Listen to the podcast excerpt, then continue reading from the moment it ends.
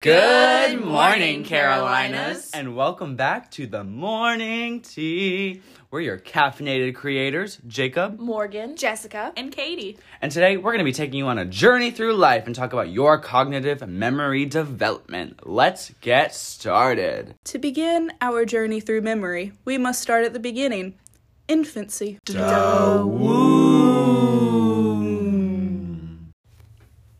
Memories can actually start to form as newborns. Newborns can recognize their mother's voice at birth. And that's also because being in the womb for so long, like nine months, 24 hours a day, you're obviously going to recognize the voice you're hearing for that long. Exactly. And in the first two months, babies can recognize familiar faces and voices. Baby's memory drastically starts to change over a one year period to start identifying objects and different people. Experiments shown that at three months, babies can remember new pictures slash toys shown to them one to six days prior. And by nine months, your baby will be able to remember where the exact location of that toy is at. And long lasting memory won't develop until between 14 to 18 months, which then leads into your toddler years. Now, toddler memory can be broken up into two different categories implicit and explicit memory. Implicit memory is kind of like when you sing an alphabet song. Now, explicit memory is a memory that you, you can recall as an adult. So, say you did something as a kid, as an adult, you can tell someone, like, I remember this happened, I remember I was wearing this, I remember what I was doing at that moment, whatever else is doing at the moment, like, you can just recall it. And that doesn't form till around three and a half years old, which is once again your toddler years. Experts agree ch- older children and adults don't recall as much from this age period because of limited use of language. Now it's when they go to preschool to learn different vocabulary and strengthen their knowledge. And this is when they go into their childhood years. According to WebMD, researcher Salynn Boyles stated that researchers report that young children's earliest memories tend to change over time, being replaced with, quote, newer earliest memories until around age 10. Continuing on from infancy, toddlerhood, and childhood, we move into the teen years and adolescent years. Adolescence is a time in our lives when powerful memories are formed because of enhanced connection between two parts of the brain, the hippocampus and the striatum. And basically, the hippocampus is the memory headquarters. That's where your memories are stored and coded, stuff like that. And so, key formation of memories is very important during this stage in life. Um, so the hippocampus and the striatum, um, which is responsible for planning and decision making, play those big roles in this stage in our life.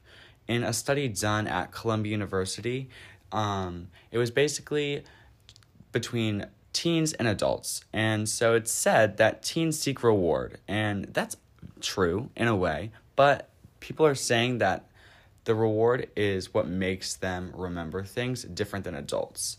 Um, and that's just what they proved that adults and teens remember things differently. One of them doesn't have better memory than another. So, by connecting two different things, so adults and teens were both showed pictures on an fMRI and then they were told to talk about what they remembered. And during this, they were showed two random things during the series of pictures. So, they could have been shown a picture of a beach with like a little pencil in the background. And so the teens connected the images with the random objects, and that gave for a richer understanding of what they remembered in time.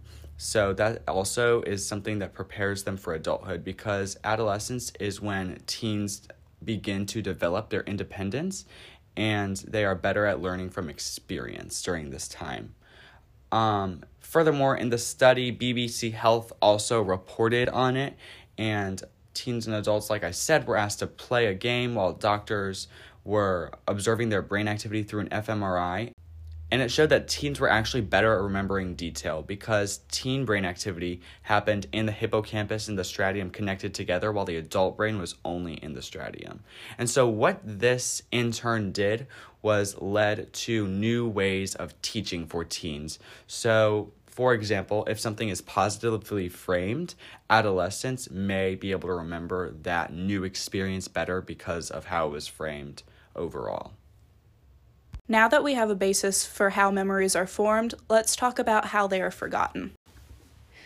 The middle aged people have their own problems with memory and forgetting, but it's really the elderly that have the biggest issues. So, as people age, encoding takes more time and effort to happen. This means remembering and learning things takes more effort and time.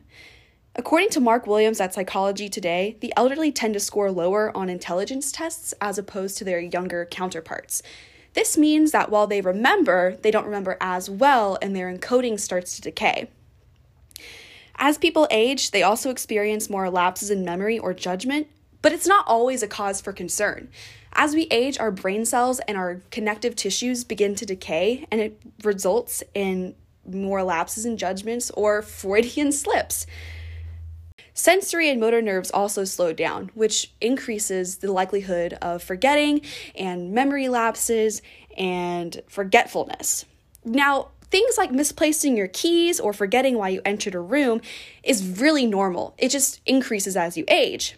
While you are forgetting, your creativity does not slow down. As shown in history, we can also be very creative and innovative at our old age. People like Benjamin Franklin created his bifocals and studied radiation at the age of 80. Bach and Beethoven, also well into their 70s and 80s, created masterpieces that we still play and listen to today. Donatello and Michelangelo were sculpting into well into their old ages. So while you might be forgetting things and you might be having lapses in judgment, like forgetting where your keys are, don't forget your creativity is not impacted by your age. You are still wonderful and creative even into your elderly years. Memories play a key part in our day to day lives. There are three memory stages sensory, short term, and long term. Information processing begins in sensory memory, moves to short term memory, and eventually moves into the long term memory, where it was stored. The trace decay theory states that forgetting occurs as a result of the automatic decay or fading of the memory trace. This theory suggests short term memory can only hold information for between 15 and 30 seconds unless it is rehearsed. After this time, the information trace decays and fades away.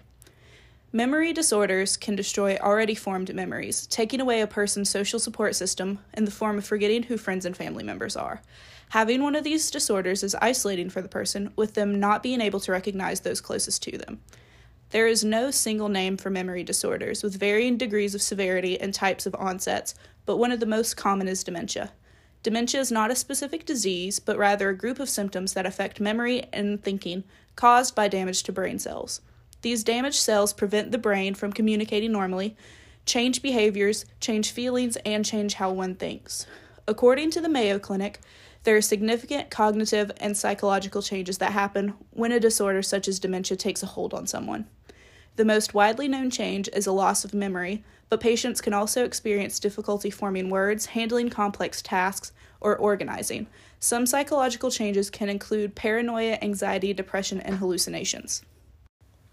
Right. So dementia is a huge problem for the elderly, but another like more severe form of that is senile dementia, also known as Alzheimer's.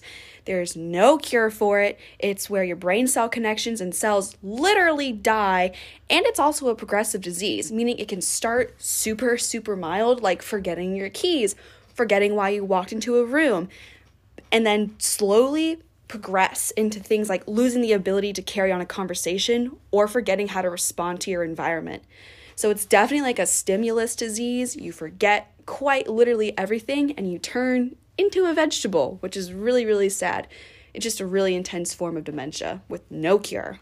But not only does that affect you, it's affecting your family and the people around you Right. because like you don't know who they are and that like hurts them in a way and they want to help but they know they can't. And that's what I said about dementia and forgetting and taking away your support system because you forget those who are closest to you and trying to help you. Right. It's like one of those things. Like my grandma has Alzheimer's, and you can look on her face and literally see how clueless she is sometimes. It's really sad and heartbreaking.